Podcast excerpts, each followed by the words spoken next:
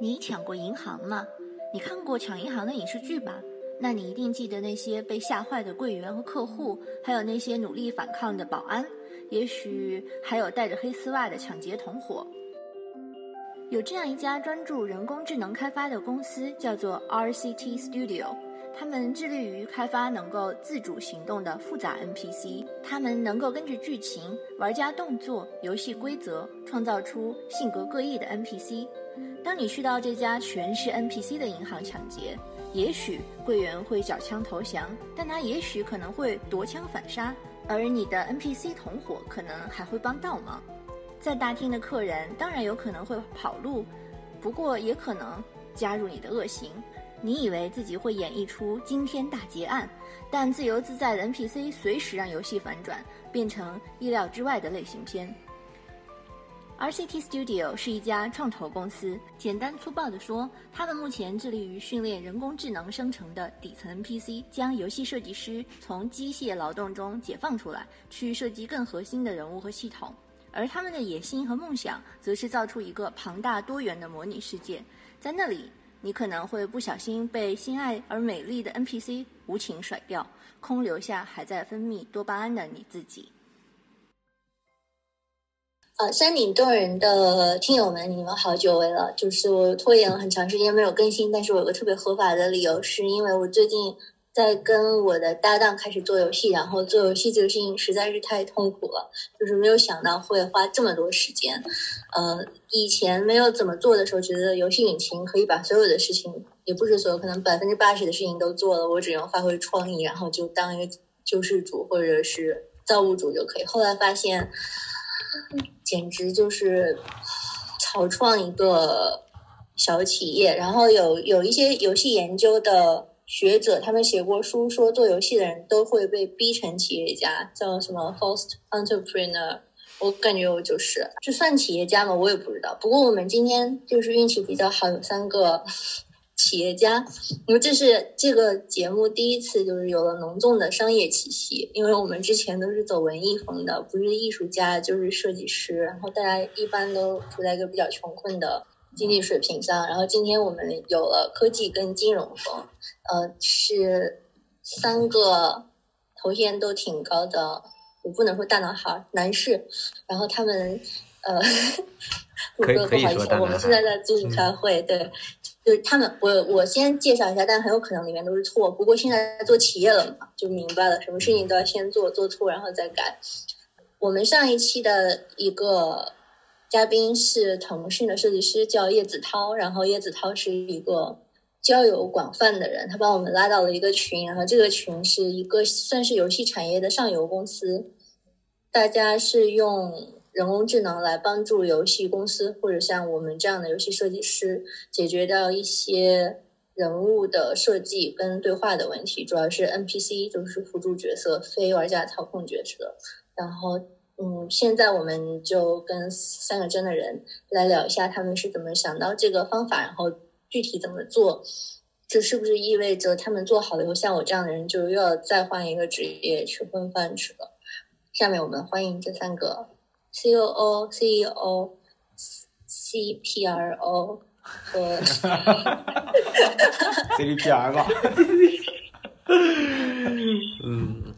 ，C E O 请。嗯，大家好，大家好，我就呃简单自我介绍一下，然后我叫陈宇恒，然后我们是 RCT Studio，我们在之前其实我们一直 base 在洛杉矶，然后是也是在成立的，就刚成立的时候我们就去了美国，然后我们在呃开始到现在我们一直做的一个事情就是将人工智能技术带进游戏行业，那当然呃就是游戏行业里面之前天然存在了很多 AI 的东西，就包括。呃，就是其实我们也做了很多，就是为什么我们做很多深入研究，也是帮助我们能更好的理解游戏行业以及这两者之间的结合嘛。其实，其实游戏 AI 在电子游戏诞生的第一天它就存在了，就是 Atari 做的这个乒乓球的游戏。呃，它有一个人机对战的概念，就只要有人机对战的概念，那就一定有 AI 的存在。但是，呃，他们所就游戏行业所坚持这套 AI，一直不是我们现在所谓的这些 AI。就现在很多很多的 AI，它是基于机器学习和神经网络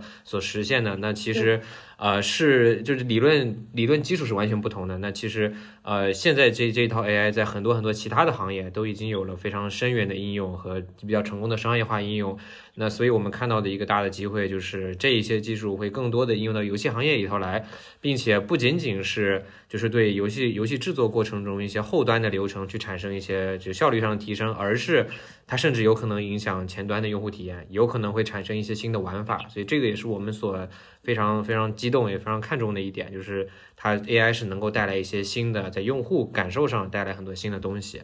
然后这个是我们做的事情非常 general 的这个介绍。那呃，今我需要介绍一下今天参会的小伙伴们吗？我本来是这样想的，但我觉得你真的挺激动的，你好像没有准备给他们发言的机会。我可以没有你来吧，你就全部介绍完，就是顺那着来。那那不要不要没事没事，你们分别自我介绍一下吧。对，跟听众们自我介绍一下。做 PR 的张岩，OK，虽然说我做 PR 了还这么害羞啊？啊，我比较害羞了，其实这个就我是张岩啊，大家好，语言的言，工商张，然后可能父母取这个名字希望我多说话，但是相反呢，我是一个比较害羞的人，可能正因为如此，我才能更多的把，比如说把我的精力和我的 focus 放在一些更加偏底层逻辑的一些研究，比如我自己还是对这个世界非常感兴趣的，就是虽然我是自己现在负责，比如说 marketing PR 这部分，还有 research 这部分的一些工作，但实际上。还是一个怀揣着非常对世界非常好奇心的一个纯真天真的小男孩，所以我比较害羞啦，就简单的简单的介绍一下自己。对，嗯，还有一位戴口罩的，戴口罩的大男孩，呃，我在我主要在公司负责 research 方面，就是帮助 Barry 去做一些呃研究，然后前期的选题，不管是交互、叙事，还有我们后面涉及到玩法机制方面，就是我们俩就是在，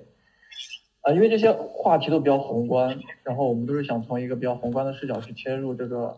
呃游戏行业，然后逐逐渐的去了解这个行业中比较抽象的一部分，然后也是比较偏底层的逻辑。嗯，就是根据我对你们不太深刻的了解，好像你们没有一个人的背景是游戏设计的嘛？是的，Yeah，that's that's true，对 yeah，。但另外一方面，其实我们每个人都是非常 heavy gamer，就是玩了很多年的游戏，包括我自己，就是基本上五岁的时候家里面有了第一台电脑，就开始那时候玩的第一款游戏是那个就是雷神之锤吧，我记得是，就是那个哦，三 Quick 那个 Quick 引擎做的那个游戏我都忘了，我玩第一款游戏是啥了，就是《对 o 公爵》之前的那个游戏，我玩的第一款虚幻竞技场那个时代，然后一直后来到我们 CS 上期做的那个嘉宾，就是用雷神之锤做游戏艺啊，对对。对对对对，就是那个很早很早，然后我玩了十多年 CS，嗯，对，我觉得这这一点也是，呃，大家可能会就是之前我们我们接触了很多人，游戏行业的、AI 行业的，还有综就是科比较第三方的，就既不是游戏也不是 AI 行业的。其实，呃，我呃，陆琪，陆琪，不知道你知不知道，就是原先原先 Microsoft ES 呃 E ESVP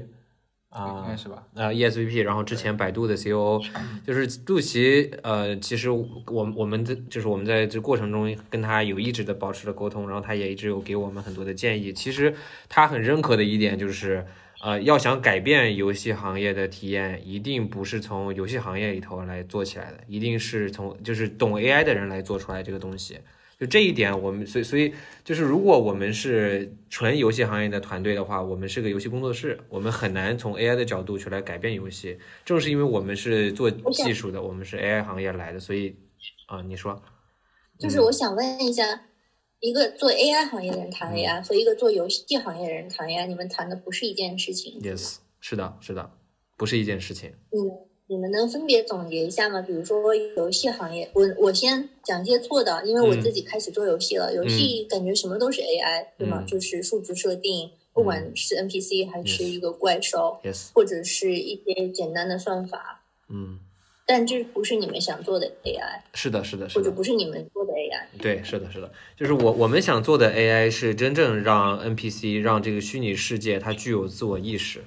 那这一点可能听起来很玄幻，但实际上 DeepMind 和 OpenAI 他们做出来的 AlphaGo 和和这个 OpenAI Five 其实已经让大家感受到了就是这样的就是这样的可能性。就是通过嗯，就是我们现在这套基于机器学习的这套的算法，是可以让机器产生出来它具有一定程度上的自我意识。虽然有些时候这些自我意识是没有办法被人类所解释的，就是因为我们会用我们的视角去去去理解他们，所以有的时候是没法解释的。但是有的时候它产生出来的一些行为是我们能解释的，又超出我们自己预期的。所以这个两个例子是以，当然也是最近两年出现的，也是因为就是最新的这一套就是基于强化学习这套算法，其实在最近两年其实也刚刚兴起，然后也在快速迭代的过程中。所以我们我们在做其实是这一套。因为传统的传统的游戏 AI，无论是数值设定、行为树，还是呃脚本的这这些这套 AI，它实际上是真的是人工智能，就是你你人工设定的智能。但是我们所说的 AI 是你要通过呃算法让它自己去产生智能，就这个有比较质的区别了。对。哎，你这样说，我能想到一个，就是我们有用一点点第三方 AI 来帮我们做游戏的，有点像跑初代的要素吧，因为我们是一个有声音叙事的游戏，嗯就是有很多 VOA 画外音，嗯。然后呃我们在做的时候，可能就经常会改这个对白，但是要做到一个比较好的录音质量，然后去在录这些对白的时候，每次改在做就特别大的功夫，而且还要嗯调它的背景音都差不多。后来就找了一个比较傻的那种嗯，语音识别系统，然后它嗯就帮我们录，对，那个就是一个一个类型的 AI，对，就是比较就感觉。像我这样的人对 AI 的理解就是两极的，一级就是当然害怕，对吗？嗯因为你要做的一部分工作是游戏设计师要做的，这样就等于抢了别人的工作。嗯但另外一方面，用的时候觉得他们好傻呀，就是什么都要我来设置。嗯就比如说，他两句话之间的间隔是几秒钟什么的。如果我没有这个录音环境的限制，我宁愿我自己上，就是因为我还是智能一点嘛。嗯但是听你们讲的这一种，就很像你们推荐我读的那本书，就是人就是生命三点零，生命3.0生命三点零。Tech 嘛，就是你们对 AI 的期望是它可以变得超聪明，就是可能跟人或者比人更聪明。嗯，这个一定，这肯定是一个趋势的，但是现在是确实技术有瓶颈，因为我们之前在做的这个，就是在在做这个游戏公司之前，我们在做的那个 AI，实际上就是一个泛领域的，就我们的目之之前的那个 AI 的目标就是跟钢铁侠里头那个 Jarvis 是一样的，但实际上技术是有瓶颈的，就是现在的整个整个就是基于机器学习这套算法的底层，其实还是跟人类的呃认知逻辑是不同的。就是机器它去理解这个呃我们教给它的这个数据的时候，跟我们人类去理解的还是用两种方式去理解的。但只是说，呃，我们现在发现出来这一套，就在过去的十几年里头，我们发现出来一套一套一个方向，是能够让机器通过这个方向去学习出，就是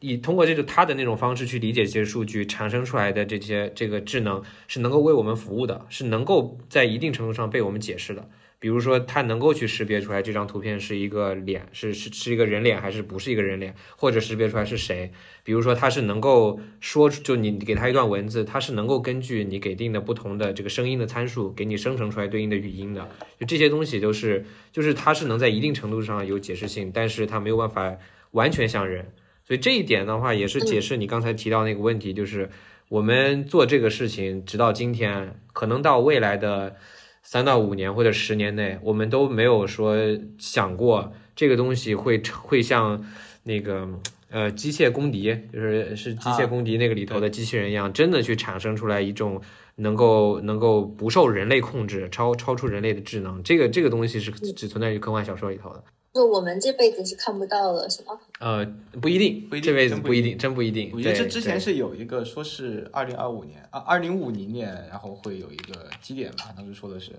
通过那个那个芯片那个它的那个摩尔定律去推出来的，嗯就是你到量子摩尔定律那个有有有有有那么一个节点，然后就说嗯差不多是二零五零年左右。就如果真的达到了，你们不会害怕吗？这个这个这这个，我觉得是另外一个问题。就我我先我我我先我先说一下，就是为什么这个东事情是一定能被达到的。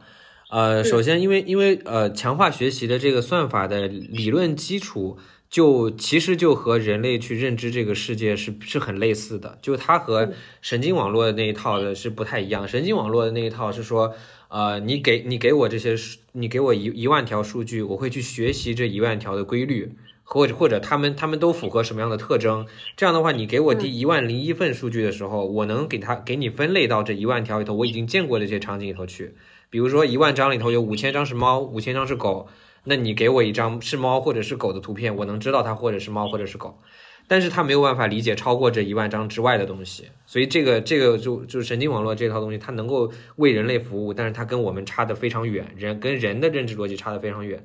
人的神经网络就它是模拟人的神经网络去设计出来的算法，但是其实跟人，因为人类其实没有办法，还是没有完全了解自身的神经网络是怎么运行的，所以只是类比去做出来的，然后发现是可以实现一定效果的。但是强化学习它的底层基础和神经网络是不一样的，它是，呃，它它的方式是通过人类去设定一系列的规则边界，然后机器会自己在这个边界里头去探索所有的可能性。然后通过这个探索的可能性，以及你告诉他他要他他在探索过程中的目的，然后他去学习出来他自己的这套行为模式。比如说围棋，它是比较简单的一个场景，你你教会他的教会机器的就是你先下黑子再下白子，然后在什么地方就已经下过棋的地方不能再下，就是这些规则教给他，以及最后的结束条件就是呃黑棋黑棋比白棋多黑棋就赢，白棋比黑棋多黑白棋就赢，这些规则和结局结束结束条件教给他。他会自己通过左右手互搏，就跟那个武侠小说里写的一样，就左右手互搏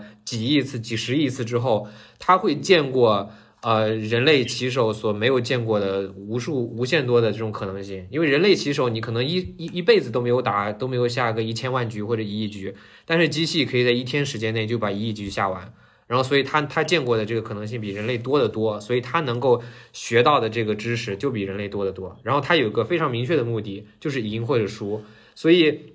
他在他在这几亿次的模拟里头，每一次如果是赢了，他就会对这一次就这一次他每一步所下的这个棋得到奖励；如果他输了，他在他这他在这一次里头下的每一步棋可能都会受到惩罚。所以最后他就会变得越来越聪明，就会知道他应该怎么下棋会赢你。就他会，因为他见过足够多的这个情况。那回到现实世界以及我们现在做的 NPC 的这个事情。我们其实就是基于这么一个一个设定，就是人人类的这个真实世界实际上是一个可以被定义出来的一个巨大的一个状态空间，只不过是只不过是我们的这个状态非常非常多，因为人有几百亿个细胞，每个细胞又有非常多的这个呃，无论是分子还是还是细胞里面的一些一些部件，那每他们都有自身的状态，那人的状态其实是这些所有细胞状态的一个集合。那我们的 NPC 就是在游戏里头，为什么我们觉得游戏场景是可以非常快的去实验这个事情，去证明这件事情？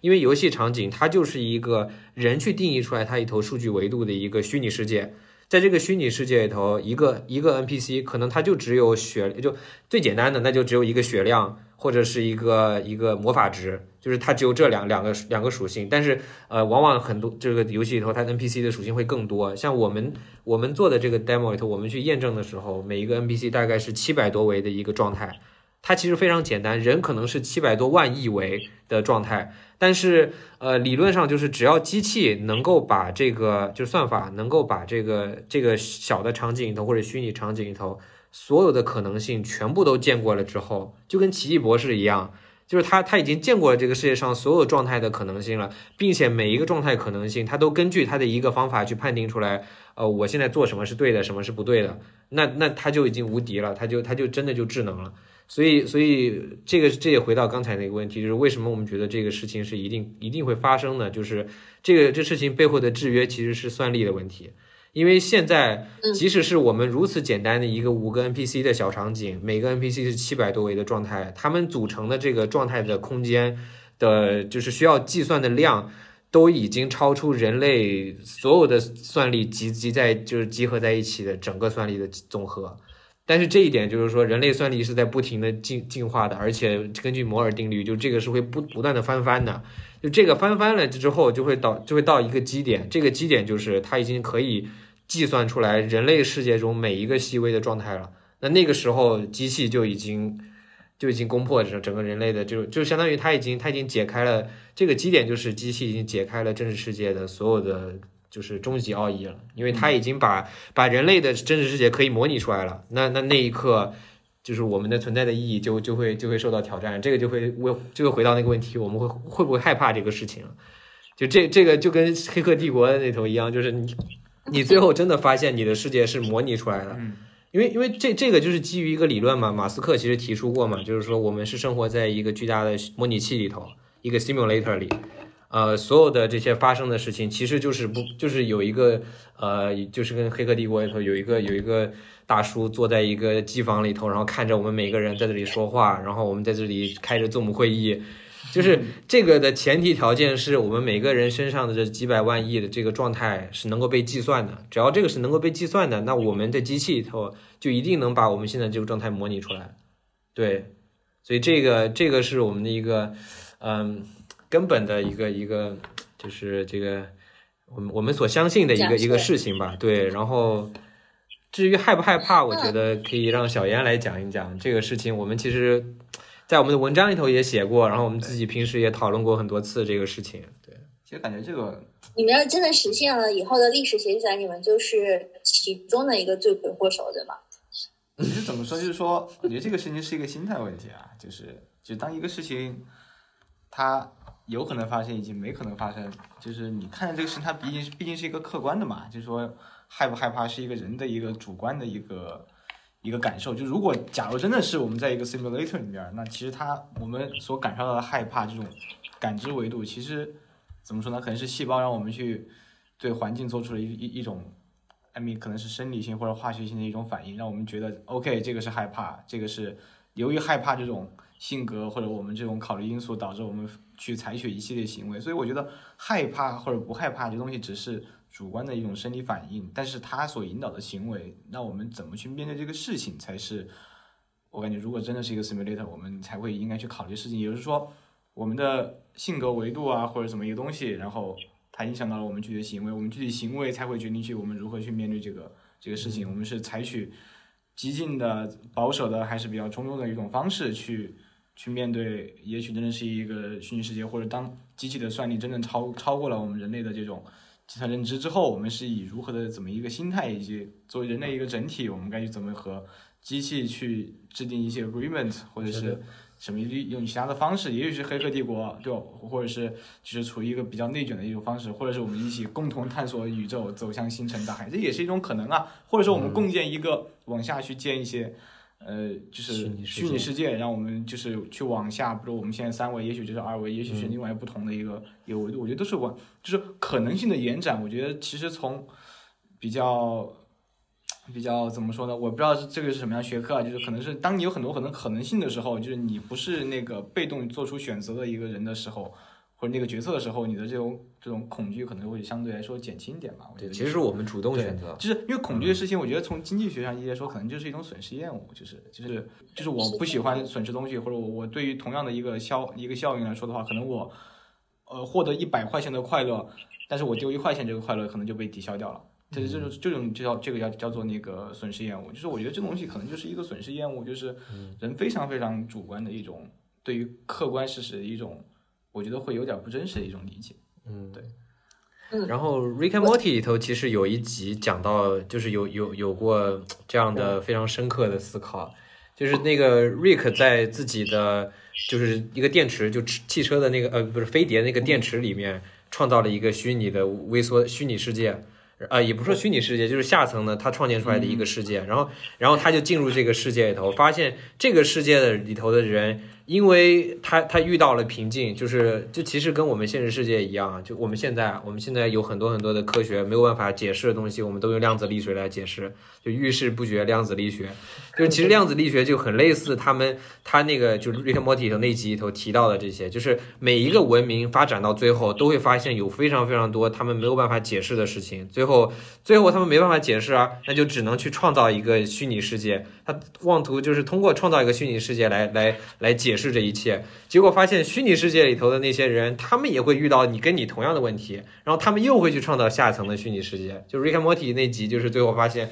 最后到最后，Rick 就会就会怀疑自己，就是我们的这个真实世界是不是也是我们同样遇到了这样的问题，然后我们往下层去去探索了，因为我们没有办法突破这个上层的这个这个限制。所以其实害怕不害怕这个事情，这是一个宿命。我我就是我们其实认为这是一个宿命，所以我们主动去选择这个事情。对，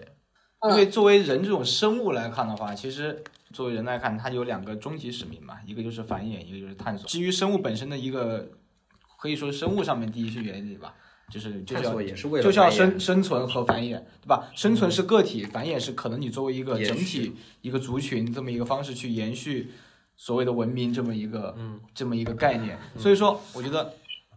广义的来看的话，其实人类有有两条路吧，一条就是向外探索，走向太空，就像马斯克那样，对吧？造造火箭，成为星际物种，到处飞。像质量效应那个游戏里面，质量中继器跳到什么英仙座呀、啊仙女座啊，我不知道名我记得对不对啊？反正那个游戏我也特别喜欢。对，然后要么就是像我们现在在选的这条方向，就是通过更加了解自己，然后让自己云端化，然后通过人和计算机某种结合，成为云端物种。那其实相对来说，当我们以一个虚拟物种这么一个身份，在一个虚拟世界里面，那这个世虚拟世界能够和真实世界有一定的一个连接和交互的方式的时候，其实我们的这个就是有有有这么一句话啊，就是说，呃，不要给文明以岁月，而给岁月以文明，对吧？这是我觉得是大刘里面《三体》里面说的这么一句话。那其实如果我们作为一个虚拟物种或者云端物种这么来看的话，文明这个词，我觉得它需要包括我们人类现在的很多一种定义，它需要被重新的去去被以一个更新的或者是以一个更超前的一个方式所理解和诠释。那嗯对于我们自己来说的话，我觉得已经不是恐不恐惧的问题啊，就是一个我们如何去定义一个新的生命，一个新的物种，，yes，在这个物种的一个 base baseline 或一个 background 下面，我们如何去以更新的视角去延续我们自己，以一个更新的一个身份去探索更加非常非常广泛的可能性吧？我觉得是。嗯对，这是有使命感在里对对面的。对对对对。你们是不是经常被人问这样的问题？感觉都有一种那种自动的机制。没有没有没有真的没有真的。呃，其实也是因为今天下午，今天下午我正好参加了另外一个 panel，然后那个 panel 里头都是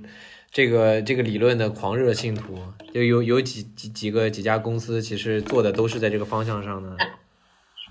哪个理论？呃，就是虚拟世界，就是我们我们要要成为，或者说要创造出来一个新的虚拟虚拟物种，然后这个以及就是 metaverse，就是虚拟世界这个这个概这个理论嘛，就是我们能够创建出来一个平行于现实世界的一个虚拟世界。嗯嗯对。嗯，，像 metaverse 这个概念，其实我感觉在游戏或者是国外的创投领域还是比较比较大家讨论的比较多的一个概念吧。然后国内可能相对来说嗯讨论这个概念会讨论的比较少一些，但是可能不同的产业对这个对这个形态的描述会有不一样的一些描述以及呃去实现的一个路径。但是大致上大家都会认为这个事情会发生。那这个事情，比如说我们之前也写过一篇文章嘛，叫做呃虚拟世界、机器学习以及 metaverse 元宇宙这个里面，我们自己对。我基于我们的理解，从游戏的一个角度来上面来看，以及结合 AI 的一个视角来看呢，我们觉得，比如说你要实现这个元宇宙这么一东西，它肯定它和我们的认知是一致的，就是说它不可能是一家公司所实现的，它是很多的公司、组织、个人以及很多很多人去为这里面去贡献数据，大家产生交互，在这个过程中，这个世界可可被无限的延展，然后同时它是会有一系列的基础设施去支持这么一个虚拟世界能够正常的 sustainable 的一个运营，以及它是一个可可以被复制、可以被连通，人们在里面真的是一个 total different 一个物种的这么一个概念，就是，但它就是一个比较比较模糊性的一个描述，但事实上很多产业其实都在往这个方向在在发展。是是是的，是的。我对这个还挺感兴趣的，因为我之前好像跟你说，我在大学里面就教一门课，嗯呃，叫世界建设 （World Building），、嗯然后其实是一回事。然后，但我们嗯因为是呃人文艺术学科，新媒体也有科技在里面吧，所以他们一开始的取径肯定是从文学史或者是电影史谈的嘛。那其实有个特别有意思的问题，就是你刚才说元宇宙，如果从文学史或者是电影史的角度看，其实它确实是有一个造物主的，比如说呃托尔金，中国的话金庸，嗯。或者我不知道斯皮尔伯格，就是他做早期的那些讲 AI 的科幻电影的时候，那他其实还是有一个人在设计的。嗯然后当他有一个人设计的时候，那就跟他的学养、人生经历，还有外国人宗教信仰，然后他的一些信条，他会编排在里面，有意识或者无意识的。嗯但是你们现在想做的是把人的这层去掉了，对吗？或者是一个集体的意识，还是集体的无意识，把它灌注在人工智能上，然后通过人工智能再来做这样一个新的平行宇宙，是大概这样理解吗？呃，其实这个平行宇宙不再是一个单个的，比如只是托尔金或者是 J.K. Rowling 他创造出来的这样的一个宇宙，而是一个能够容纳能够容纳托尔金，能够容纳 J.K. Rowling，就哈利波特和和魔戒的这个中土世界，能够把这些世界全部都给包容在一个大的宇宙里头的这样一个，就是这就是 Metaverse 的概念，就是说，呃，每一个游戏都是这个，或者每一个虚拟世界都是这个元宇宙的里头的一个小的。呃，一个组成部分，然后你可以你在里面有一个贯穿的一个身份，就每个人在这个 metaverse 有一个贯穿的身份，然后你可以选择去哈利波特的世界里头去经历一次冒险，你也可以跳到呃中土世界去经历一场战争，然后你再你再跳到什么什么其他的世界里头去都可以，但是你在这个世界里头你是你，你是一个一致的存在，而不是一个分散的，就是你到魔界里头是一个用户，到到什么。就是这这个认知是一致的，这个是 metaverse 其中的一个概念。那其实就是我们的人生嘛，不停的消费。嗯，看你们特别爱科幻小说和电影，是是的，或者色情片，差不多，反正嗯。嗯，是的，我们我们这我们这代人是被是是非常敢想的一代人，哈哈，嗯。呃，我想问的就是，因为既然我们谈到你们的主业是人工智能，嗯，那人工智能跟这个多元宇宙的关系是什么呢？嗯，其实是这样的，我想说一点，就是说，不知道你有没有看过《创创战记》，它主要的剧情就是这个主人公的父亲进入了虚拟世界，就把自己给数字化了，然后进去之后，最主要是他创造了这样的一个虚拟世界之后，发现了这个虚拟世界里头的原生原生著名。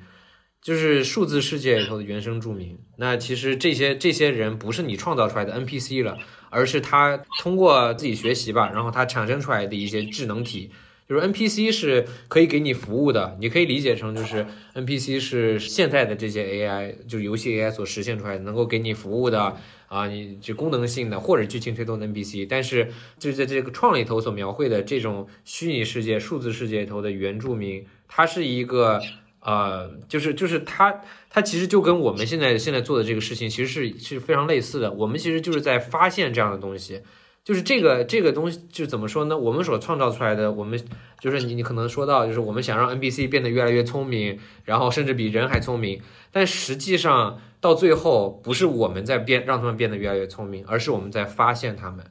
这些这些算法只不过是发现他们的一个过程。然后最后我们会发现出来，这些数当这些数据以这样的方式拼凑在一起的时候，它就会形成了自己的智能，而我们甚至是不需要我去教会它一些一些事情，它具有原先的从这个从数据里头就能学习到的一些智能。然后当然它也会从我教会它的一些设定里头，比如说我给它教会它就物理规则，然后或者说有一把枪，这把枪能够被干嘛，它就会很快的学会，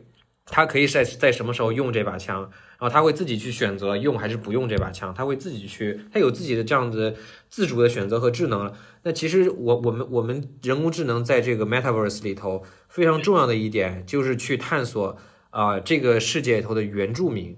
因为 Metaverse 它承载的一大部分是真真实世界的社交和真实世界的互动，我们我们互相之间的这个在真实世界一起玩的一些游戏和呃娱乐方式，我们可以平移到虚拟世界里头去是可以的。但是虚拟世界里头有非常大的另外一个领域和疆土，其实就是由这些纯虚拟生物所所组成的这一部分，这一部分是你在真实世界没有办法体验到的。然后这个是我们在探索的这个领域，就是我们通过人工，我们也相信它一定是基于人工智能的，就是将人工智能这些东西拼凑在一起，就能出现这样的一种生物。那这个这就是一种生物了。你说？嗯，其实你们在做一些很 meta 的东西，就是你们要处理的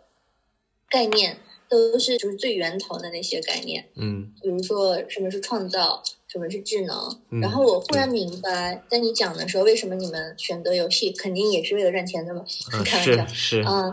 是真的。OK，另外一个原因可能是因为你们训练或者设计人工智能最开始的时候，就是非常需要规则，然后游戏完全是一个规则的世界，而且游戏的规则全部是人来设计的，所以可控性比较高。是的，是的。但是呢，问题就来了。两个问题啊，一个问题是，其实你如果打游戏的话，有一部分爱玩游戏的人，他可能他的乐趣是不按规则行事。嗯，有个英文词叫 bad play，呃，可能就是对着干，或者是搞怪，还是什么。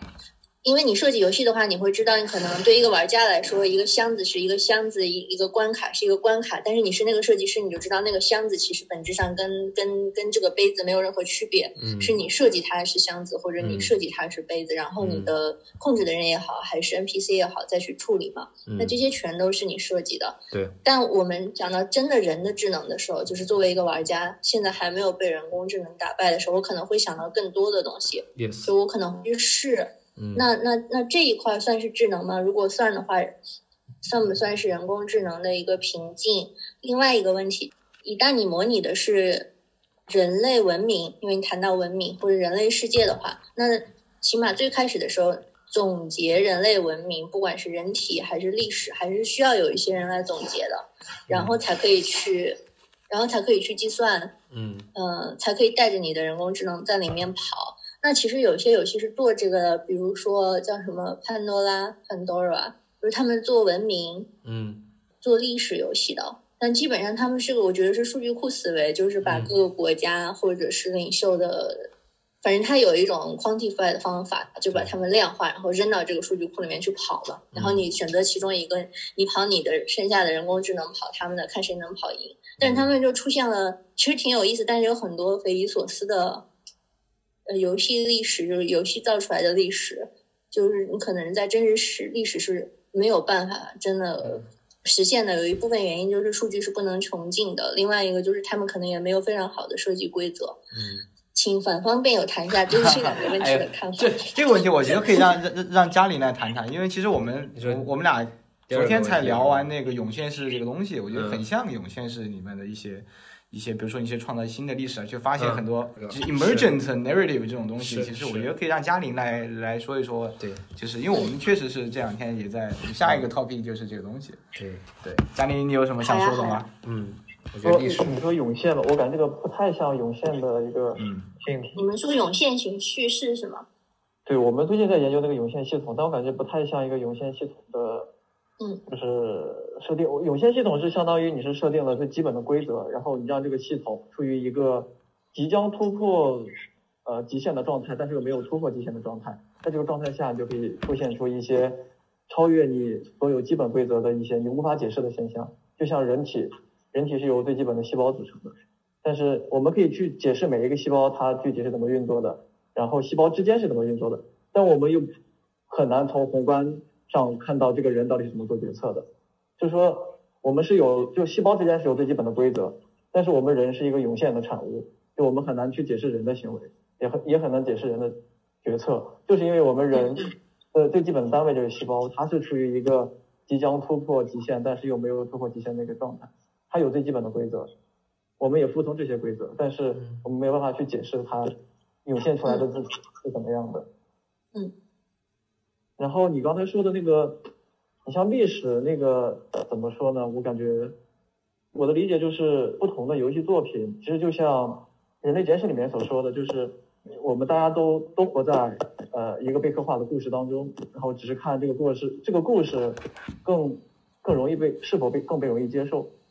就比如说，我们经历了农业时农业时代的革命，经历工业时代革命，经经历了信息时代的革命。然后这不同时代的革命都是有有某一个人总结出来，然后我们大家都相信这样的故事，也相信这样的事情发生了，所以我们就都承认这样的事情也存在。历史写作跟历史游戏还是有不一样的地方的，对吗？历史写作有一个人是可以一锤定义你去看的，历史游戏的话，你就变成了那个作者。但如果你的规则设计的不完备的话，很有可能就跑出来一个很四不像的东西。不是因为不能有四不像的东西，而是因为就是这个规则不对，所以它做出来的东西完全不在这个线上，是这样一个问题。其其实不是说 AI 的问题，而是说设计 AI 的规则的智力的这方，不是说你们智力不高，但你明白我的意思。嗯，嗯，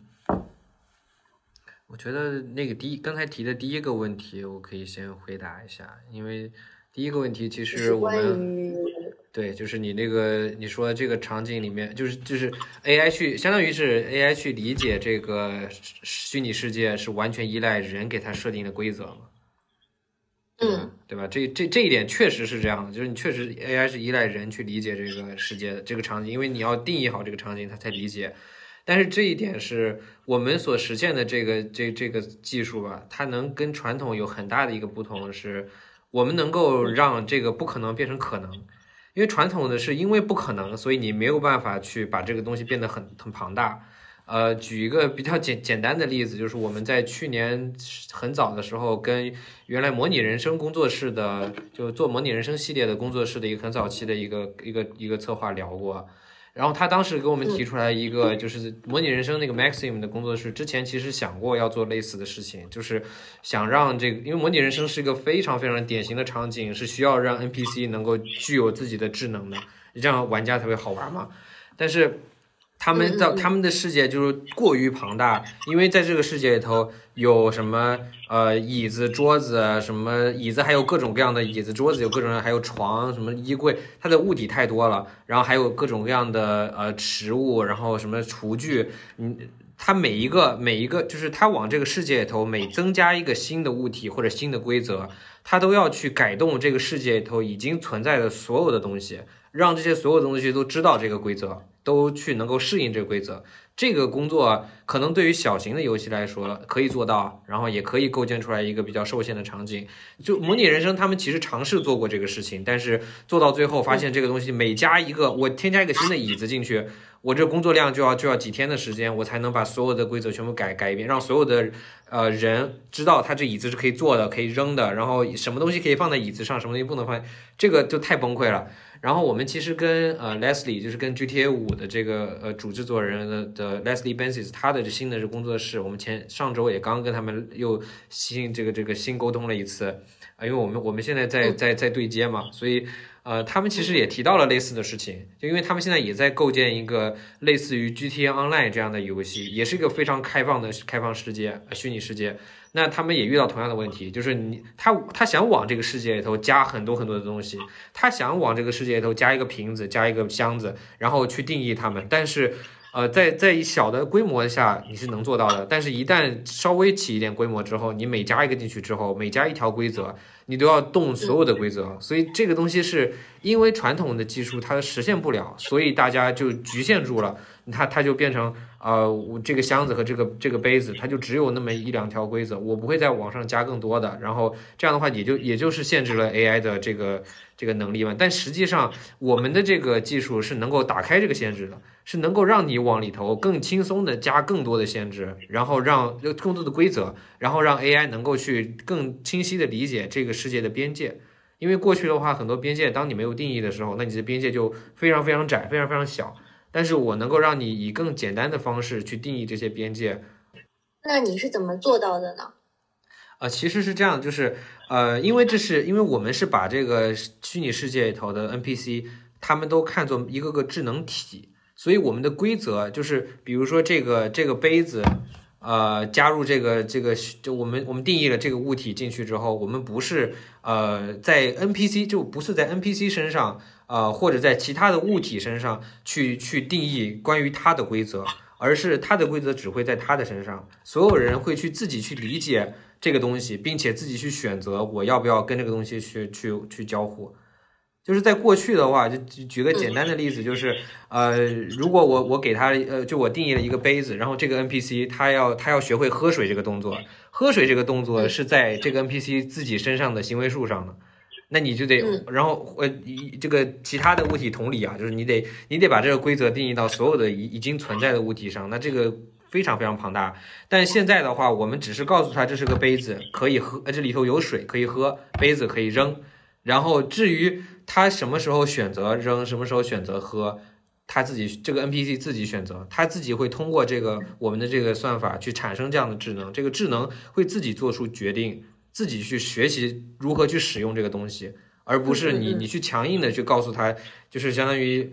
呃，就是你你是手把手的教会他，还是只是告诉他这个这个方法？我们其实就是告诉他这个方法，然后他自己去学会去使用，然后对哦，就是就是你养一个机器人还是养一个孩子的区别是吗？有点类似，对对，他理解的是这方式是不太一样的。你养个机器人。呃，就就确实，你你养一个机器人，其实你得，你就现在的机器人，你是得把每一个呃，就是就是所有的这些指令全部都写好的，然后它它只会严格按照你的指令去执行。但是养一个孩子，他会跟你有一样，他他会去理解你你你想表达的意思，然后他会有自己的智能去理解这个东西。明白了，为什么你们做的 demo 是这样的？对因为可能听这个节目的人没有没有见过这个 demo，我们一起来描述一下哈。嗯就是你们做了一个一个银行的场景，然后里面有一二三四五个人物，嗯然后玩家控制一个人，剩下四个人有一个是大堂经理，一个是收银台的会员，银行职员，然后还有另外一个顾客。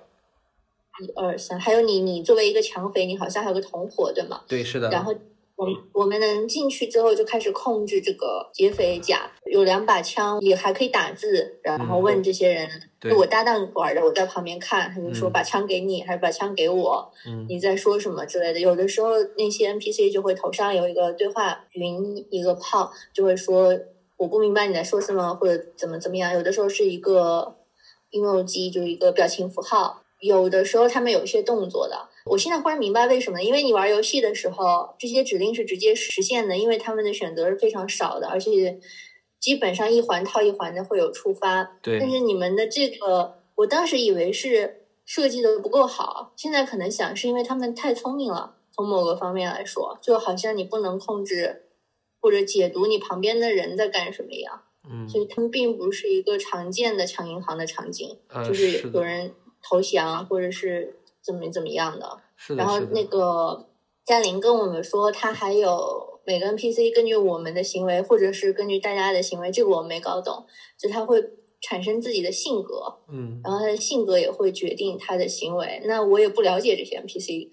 可能这你们可以呃帮助一下玩家或者游戏设计师，就是让我们了解一下他他到底是个怎么样的人，这样可能就不只是通过他们的行为来判断。嗯这个这个事情其实就是也也有也有很多人表达过这种好奇，就是或者说疑疑问，为什么是这样的形式？包括我们内测的时候，有很多的用户觉得，呃，刚开始进去的时候不知道做什么事情，不知道该干嘛，也不知道自己是谁在哪儿。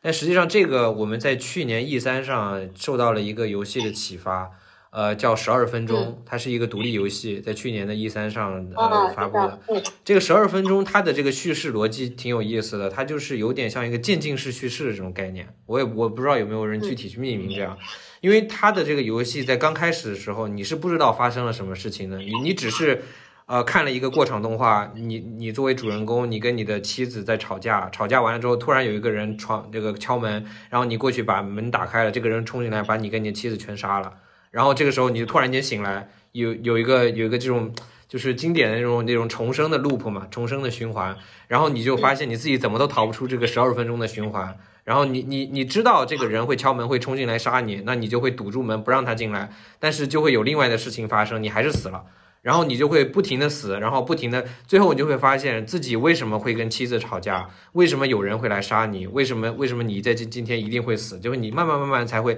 明白整个故事。他不是在一开始就把这个整个故事塞给你，说你是怎么样的一个人，然后你现在就要去，你就要去活下去。他而是说通过这个过程让你去 get 到这个整个故事复。去消费一个游戏是吗？嗯，重玩这这游戏也更具有重玩体验嘛，当然它也是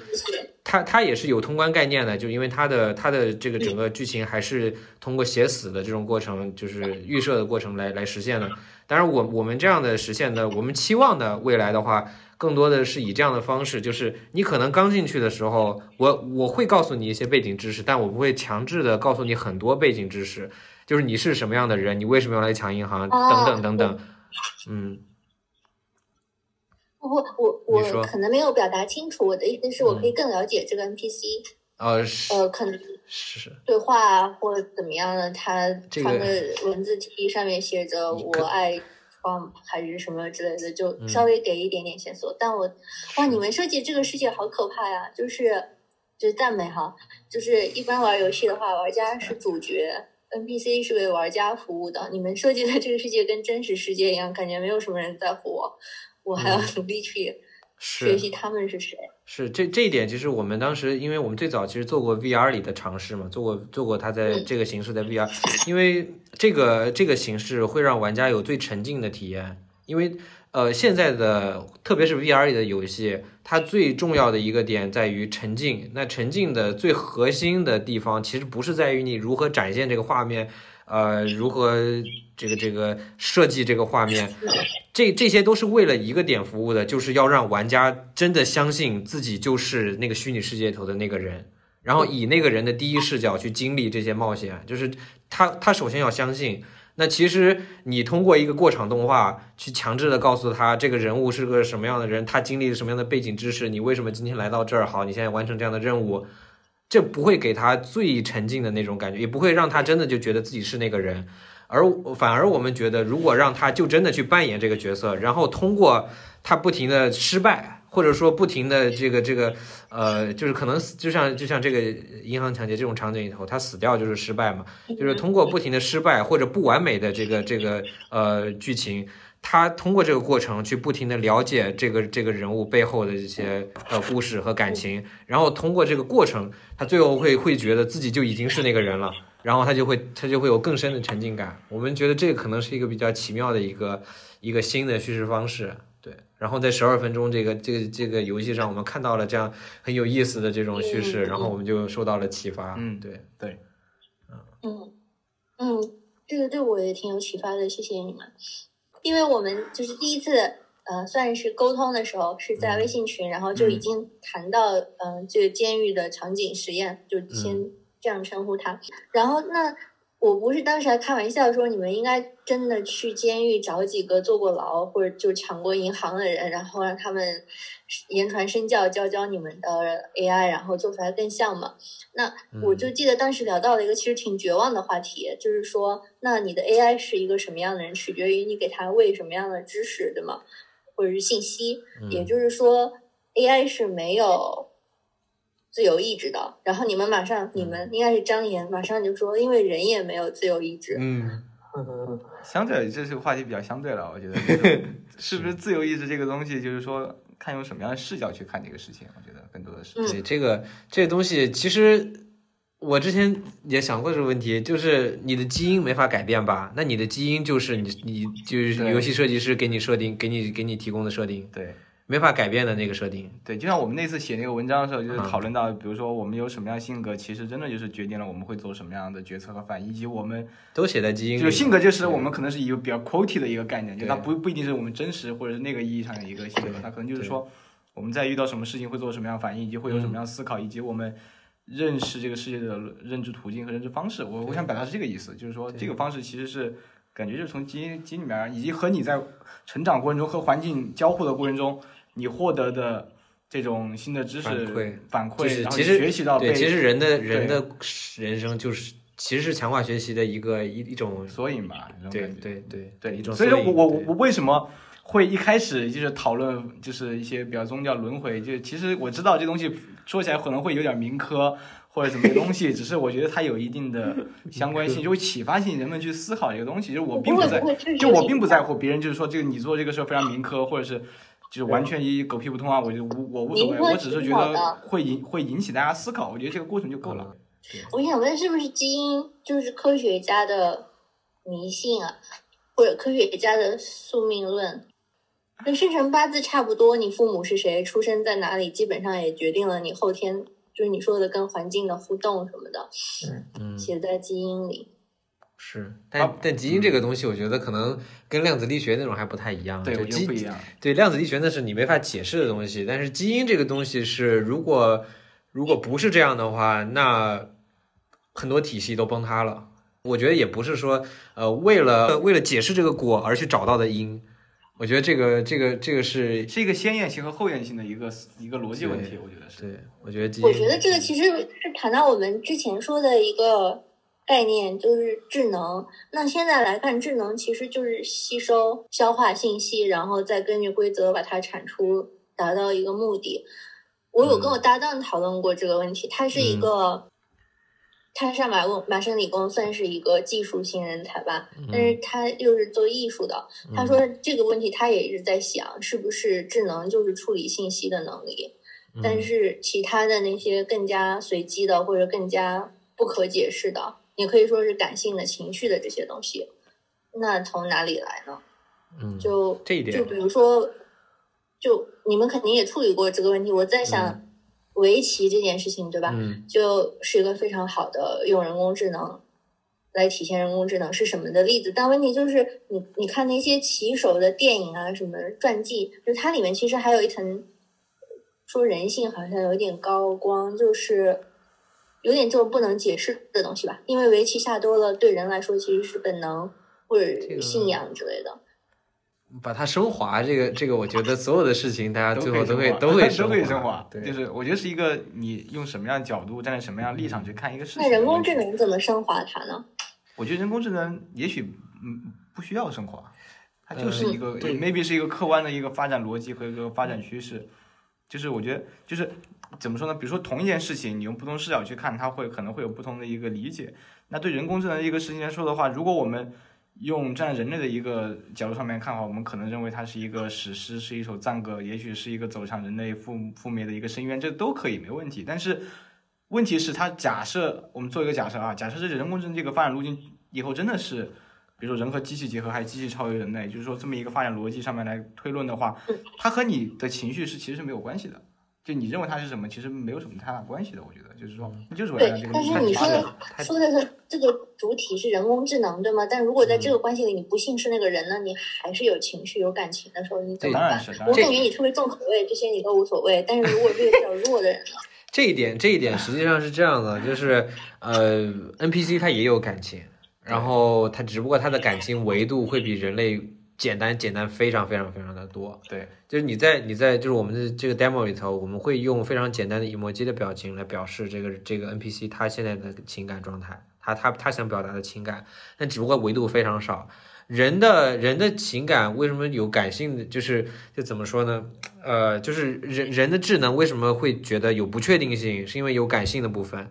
就是理性之外的。因为理性是你可以用逻辑推理能够能够反推出来的。就是比如说我今天晚上要吃什么，或者我呃我我一会儿要怎么回家。就是这这个事情，如果我排除掉感性的话，那我用理性的这个这个逻辑推理，我是能够复现的。我是能够能够复现出来的，所以这个东西机器去可以很好的学习。但是感性这一块，为什么人？当然人类，我也不是我也不是，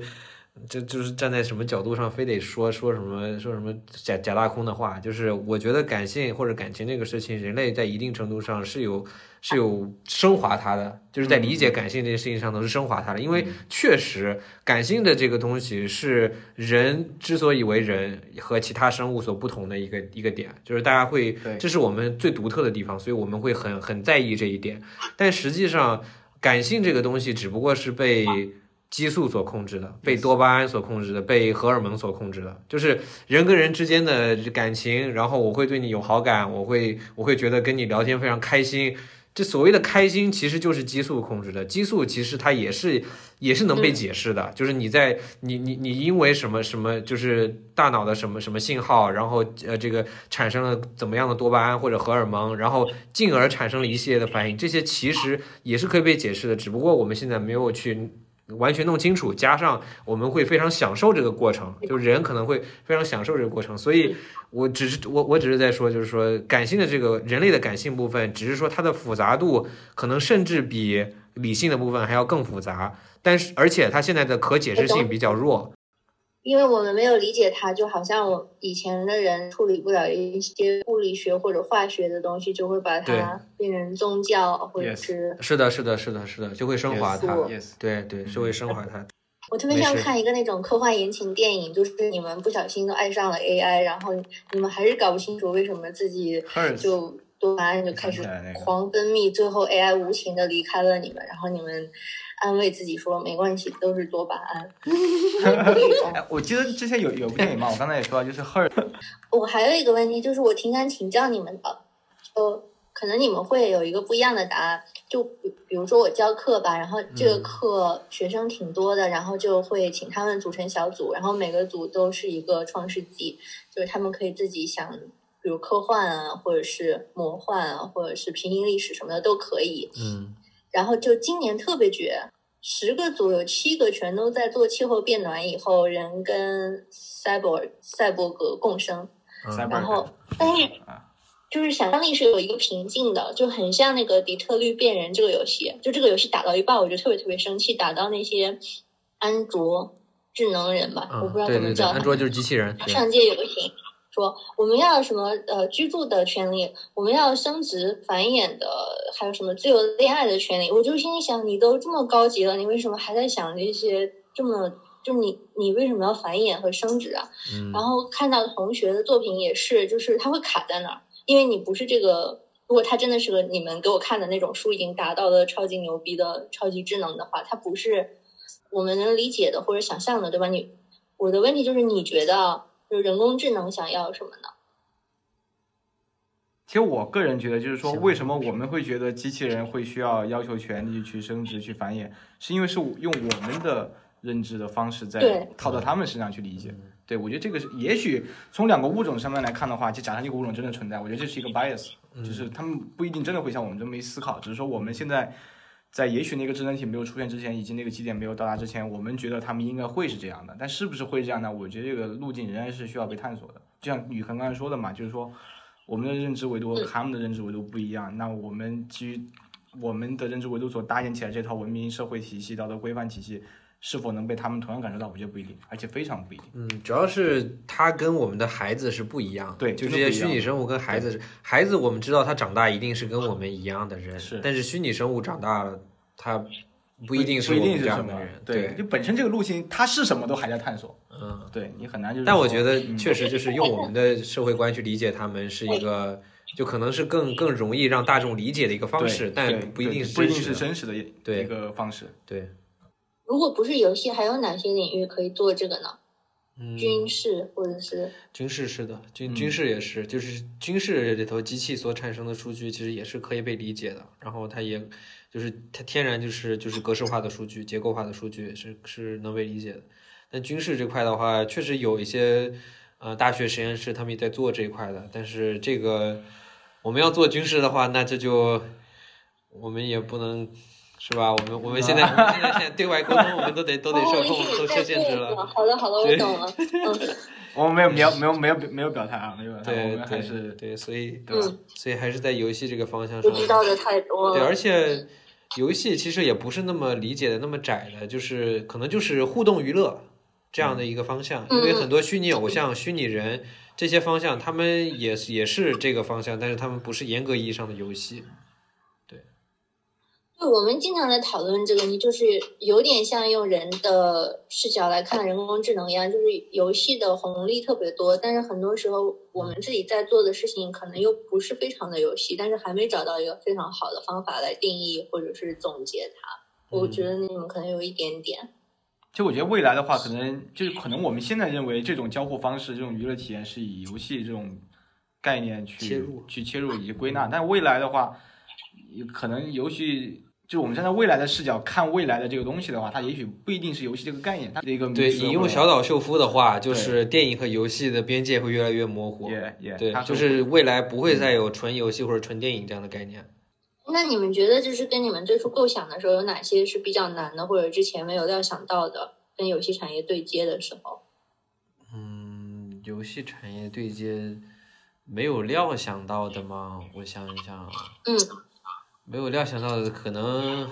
其实也是料想到的，但料想到的没有料想到这种感觉。就是怎么说呢？就比比如说，比如说呃，大就特别是国内的游戏大厂，其实他他们对于我们可能这一点是没有百分之百料想到，我们会有预期，所以我们也其实并不惊讶。就是国内的游戏大厂，其实他们都是以一个商人的这个这个，就是他们是一个商业公司，是一个商人的角度在做游戏，他们其实不是真正在做游戏，他们在运他们在运营游戏，把游戏当当做一些商品在售卖，在赚钱。所以可能他们对于就是他们会有一个稳定的模式，然后持续的去去赚钱，然后但不会说非常热衷于要要真的创新，要真的做，或者说要真的去探索新的东西。这个这个可能是预料到的，但是嗯、呃程度没有我们预料的那么那么浅吧。然后对于欧美的话，我觉得基本上没有什么预料之外的事情，就是比较。都跟我们想的是比较跟我跟我们之前认知的比较接近，因为我们其实也玩很多欧美的游戏，我们也都非常了解这些工作室，所以基本上所以你的意思是说，欧美的公司不存在这样的问题？呃对，基本上不存在。然后他们其实会比较接受这样这样的事情。我好奇的是，比如说你有两个客户，你肯定有两个客户，你随便想两个，一个是在中国，一个不是的，然后你们嗯。都在为他们进行定制服务，那更有嗯。可能他们提出的具体的要求是什么？比如说他希望你们做的 NPC 有哪些特点，或者必须有哪些功能，我会有不同吗？哦，这一点上会有不同，会有不同，他们所关注的点是不同的，对对，因为嗯。呃，因为因为他们呃，就是最简单的一点，就是中国的厂商关注的是用户的充值，可以说的难听一点，就是更短视。他们更希望你短时间刺激这个用户来赶紧给我充值、买装备、抽卡。但是，但是欧美的这些工作室，他们可能不会特别在乎短时间的这个短期的刺激，而是会会在意就是你整体的一个呃交互的这个呃，无论是智能程度还是内容的丰富程度，他会更关注这个。所以我们说的都是多人在线游戏是吗？呃，多人在线跟单人，呃，就是，所以对于欧美来说，他们就不不局限于多人在线，但是国内的话，就比较比较侧重于，也不是，就多不是对那些二次元游戏也不是多人在线的，就不一定是对，你们接触二次元是哪种游戏？是晨光游戏这样的，还是呃，其实比晨光的还要再小的，才小一些。啊、对，就是就是做，呃，像塔防啊、卡牌啊这样的二次元的游戏，嗯，哦。然后它里头有很很大量的 NPC 的对话和交互，对。那你怎么就是能够完成他的这个梦想呢？就是通过设计怎么样的 NPC 可以刺激人赶快去充钱氪金呢？啊，这这一点实就是，呃，他们会给一定的框架，就是说他要他要想这个 NPC 是什么样的性格，然后我们其实是跟国内的这种它更接近于赚钱的场景，也更接近于短时间刺激用户的这种场景的话，它会它会有更明确的需求。就比如说二次元这些场景，他们就更希望你能够快速生成大量的对话交互，然后能够能够以取悦用户为目的去去生成大量的这种对话，或者是呃以更简单的目的吧。但是欧美的工作室的话，他们呃就是这其实也取决于工作室不同吧。就是像我们合作的这个 Leslie 他们的团队，因为他们之前做 GTA GTA 五跟 GTA Online 这样的游戏，其实他们会非常重视策划。去构建这个世界观，然后所以所以他们需要的是一个能够更快速迭代的，并且能够支支持更大规模的开放世界的这样的技术。因为如果用传统的那个技术的话，就像我说的，他们要往这个场景里头添加一个新的知识，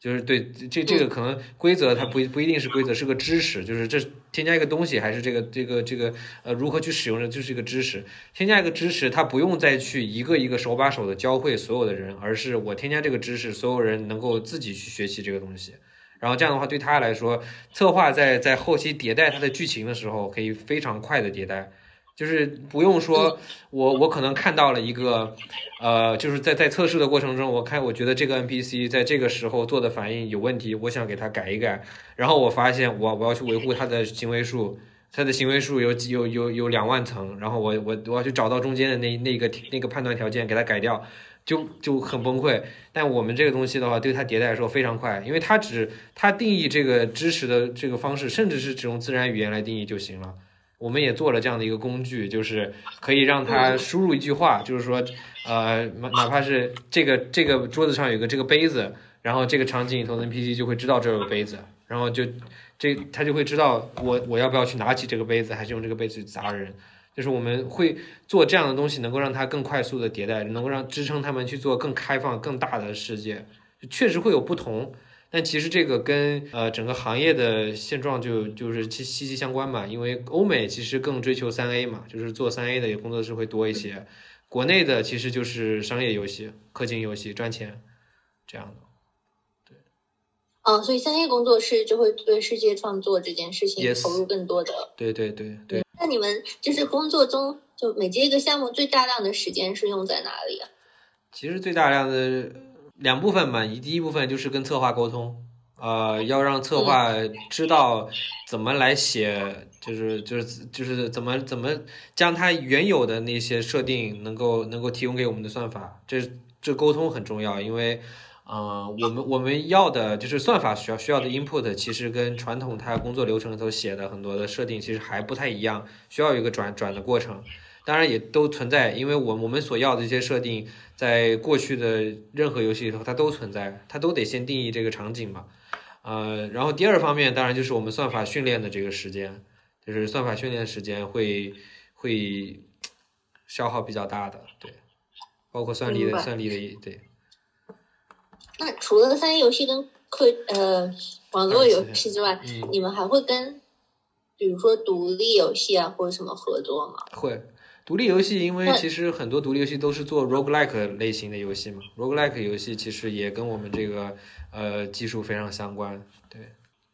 啊，roguelike 不是关卡吗？对，roguelike 是你们做怪兽？对 roguelike 跟 sandbox 跟沙盒游戏，其实它都是在关卡和地形、游戏场景能够做到过程生成，然后提供丰富的玩法。但我们其实给他们加了新的元素呀，我们能够让它在剧情互动这个这个元素上也能做到像过程生成一样的体验。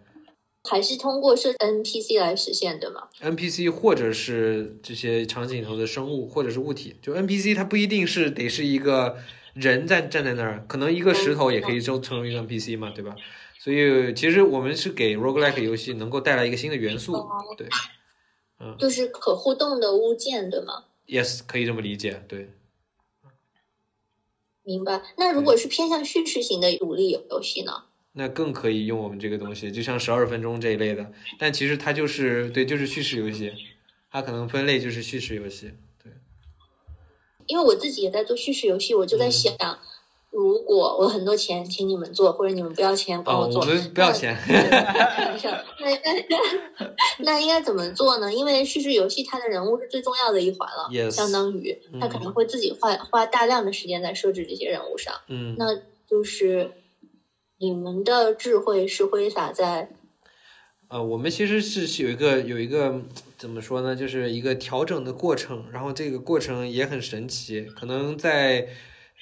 嗯，这这就是也就是人工智能的一个一个玄学和魅力所在，就是这个过程是黑盒的。那这个你要做的事情，就跟西部世界里头工程师去呃定义每一个机器人的时候一样，就是你你那些工程师也不知道我调了这些参数之后，它放到这个场景里头会不会变成个是这个。呃，杀人狂，或者是变成一个神经病，就他不知道，他只能调这些参数，调了参数之后把它放上去。游客会突然有一天反馈说，这这这个这个什么酒保，妈的，突然有一天突然突然过来调戏我，有有问题，然后他会说，哦，那我可能有个参数调错了，我再调一下。所以这个过程就是你是在调这些 NPC 的参数，然后这些参数决定了他的行为模式。而不是你去你去告诉他，顾客跟你说什么话的时候你要怎么说，顾客跟你做一件事情的时候你要怎么做，然后所以这样的话确实会有不确定性，但这个不确定性也是这个这个技术所能带来的一个非常神奇的魅力吧。所以也就是说，哪怕是个叙事性的游戏，你还是在做世界建设的部分，对吧？Yes, 就是让它的这个小型世界观更加的对完整。对，就是你哦做叙事类的游戏，你你你可以把更多的精力转到世界建设上，而不用把精力放到具体的那个剧情的编写上、对话的编写上。因为过去的话，你可能要花大量的时间在那里，呃，就是就是呃想好每一个剧情的触发点，每一个反应这个交互的触发点，然后你会花大量的时间在那个事情上头。但实际上，我们想让策划能够把创作的这个精力完全放在架构这个世界观上，是建造世界上，然后建造了这个世界的上层之后，下层让机器自己去学习，这样这样的一个这样的一个过程，对。但可能可能是这样的，就是对于非常非常小规小体量的游戏，可能这个区别看不出来。但是对于一个呃小的工作室，就是一个是工作室的话，会看出来区别的。因为呃，比如五个人的一个工作室，你如果要去做这样的叙事体验的话，你可能你如果用传统的办法去做的话，你至少有两到三个人，你得去写行为树或者去写剧剧情，因为如果你是个重叙事的游戏，而不是一个重玩法的游戏，那你其实其实这个团队里头就会耗大量的人力在这个事情上头。但实际上，特别对于小团队来说，每一个人都是要集中在最核心的创作的部分嘛，所以我们我们我们所这个希望帮助到中小这个团队的，也就是在这一点上。还有一个困难，可能就是中小型团队做的游戏也是中小型的，那意思就是玩的时间肯定不会几十个小时那么长，可能两个小时、十个小时之内就结束了。但你们的 NPC 是需要跟人去相处的，